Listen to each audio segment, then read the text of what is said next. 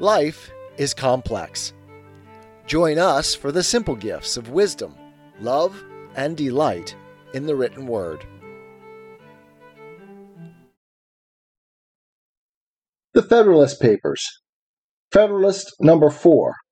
The same subject continued. Concerning dangers from foreign force and influence. By John Jay. To the people of the state of New York. My last paper assigned several reasons why the safety of the people would be best secured by union against the danger it may be exposed to by just causes of war given to other nations. And those reasons show that such causes would not only be more rarely given, but would also be more easily accommodated by a national government than either by the state governments or the proposed little confederacies. But the safety of the people of America against dangers from foreign force depends not only on their forbearing to give just causes of war to other nations, but also on their placing and continuing themselves in such a situation as not to invite hostility or insult. For it need not be observed that there are pretended as well as just causes of war. It is too true, however disgraceful it may be to human nature, that nations in general will make war whenever they have a prospect of getting anything by it. Nay, absolute monarchs will often make war when their nations are to get nothing by it, but for the purposes and objects merely personal, such as thirst for military glory, revenge for personal affronts, ambition, or private compacts to aggrandize or support their particular families or partisans. These, and a variety of other motives, which affect only the mind of the sovereign, often lead him to engage in wars not sanctified by justice or the voice and interests of his people. But, independent of these inducements to war, which are more prevalent in absolute monarchies, but which well deserve our attention, there are others which affect nations as often as kings, and some of them will, on examination, be found to grow out of our relative situation and circumstances. With France and with Britain, we are rivals in the fisheries, and can supply their markets cheaper than they can themselves, notwithstanding any efforts to prevent it by bounties on their own or duties on foreign fish. With them, and with most other European nations, we are rivals in navigation and the carrying trade. And we shall deceive ourselves if we suppose that any of them will rejoice to see it flourish.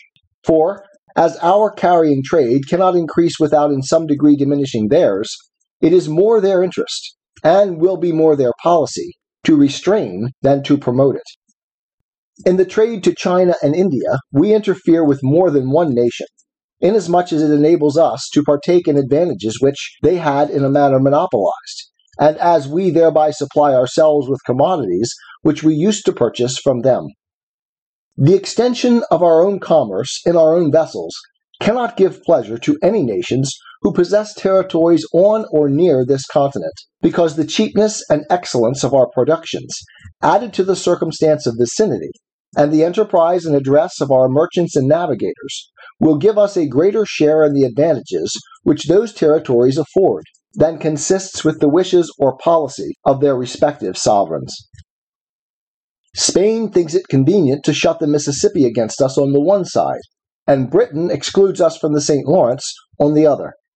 Nor will either of them permit the other waters which are between them and us to become the means of mutual intercourse and traffic. From these and such like considerations, which might, if consistent with prudence, be more amplified and detailed, it is easy to see that jealousies and uneasinesses may gradually slide into the minds and cabinets of other nations, and that we are not to expect that they should regard our advancement in union, in power and consequence by land and by sea, with an eye of indifference and composure.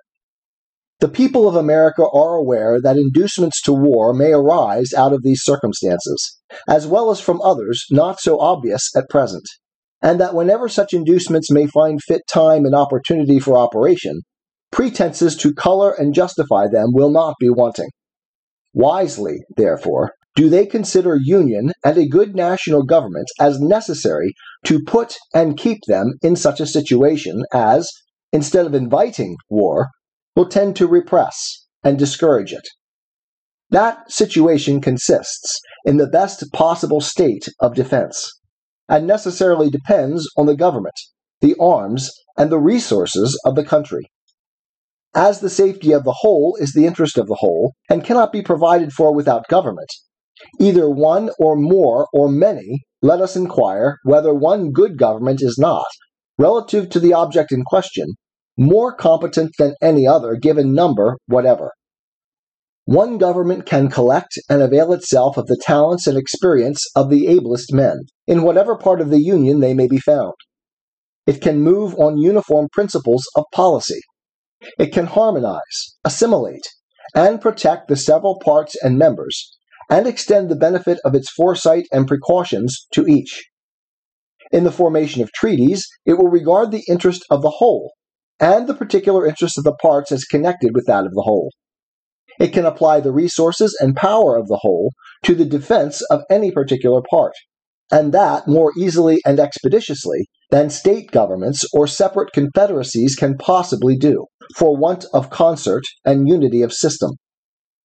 It can place the militia under one plan of discipline, and by putting their officers in a proper line of subordination to the chief magistrate, will, as it were, consolidate them into one corps, and thereby render them more efficient than if divided into 13, or into three or four distinct independent companies. What would the militia of Britain be if the English militia obeyed the government of England, if the Scotch militia obeyed the government of Scotland, and if the Welsh militia obeyed the government of Wales? Suppose an invasion. Would those three governments, if they agreed at all, be able, with all their respective forces, to operate against the enemy so effectually as the single government of Great Britain would? We have heard much of the fleets of Britain, and the time may come, if we are wise, when the fleets of America may engage attention.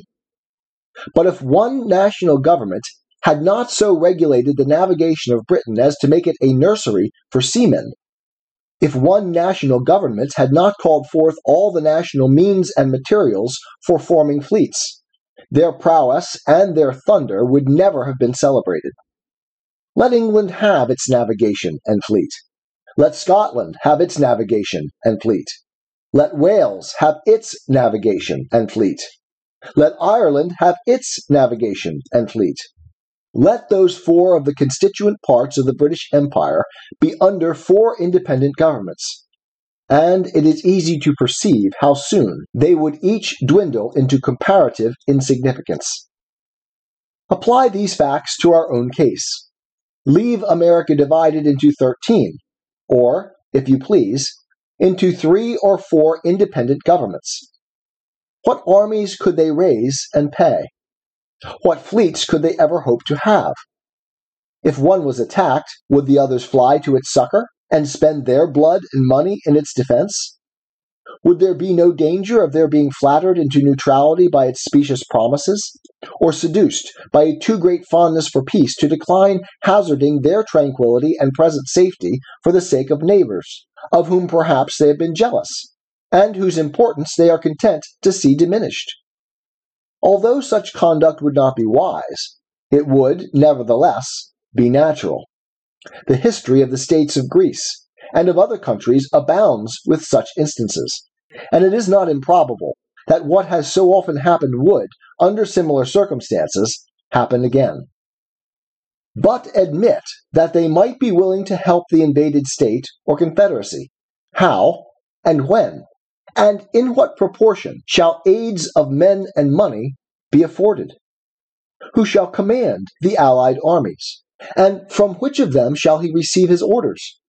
Who shall settle the terms of peace? And in case of disputes, what umpire shall decide between them and compel acquiescence?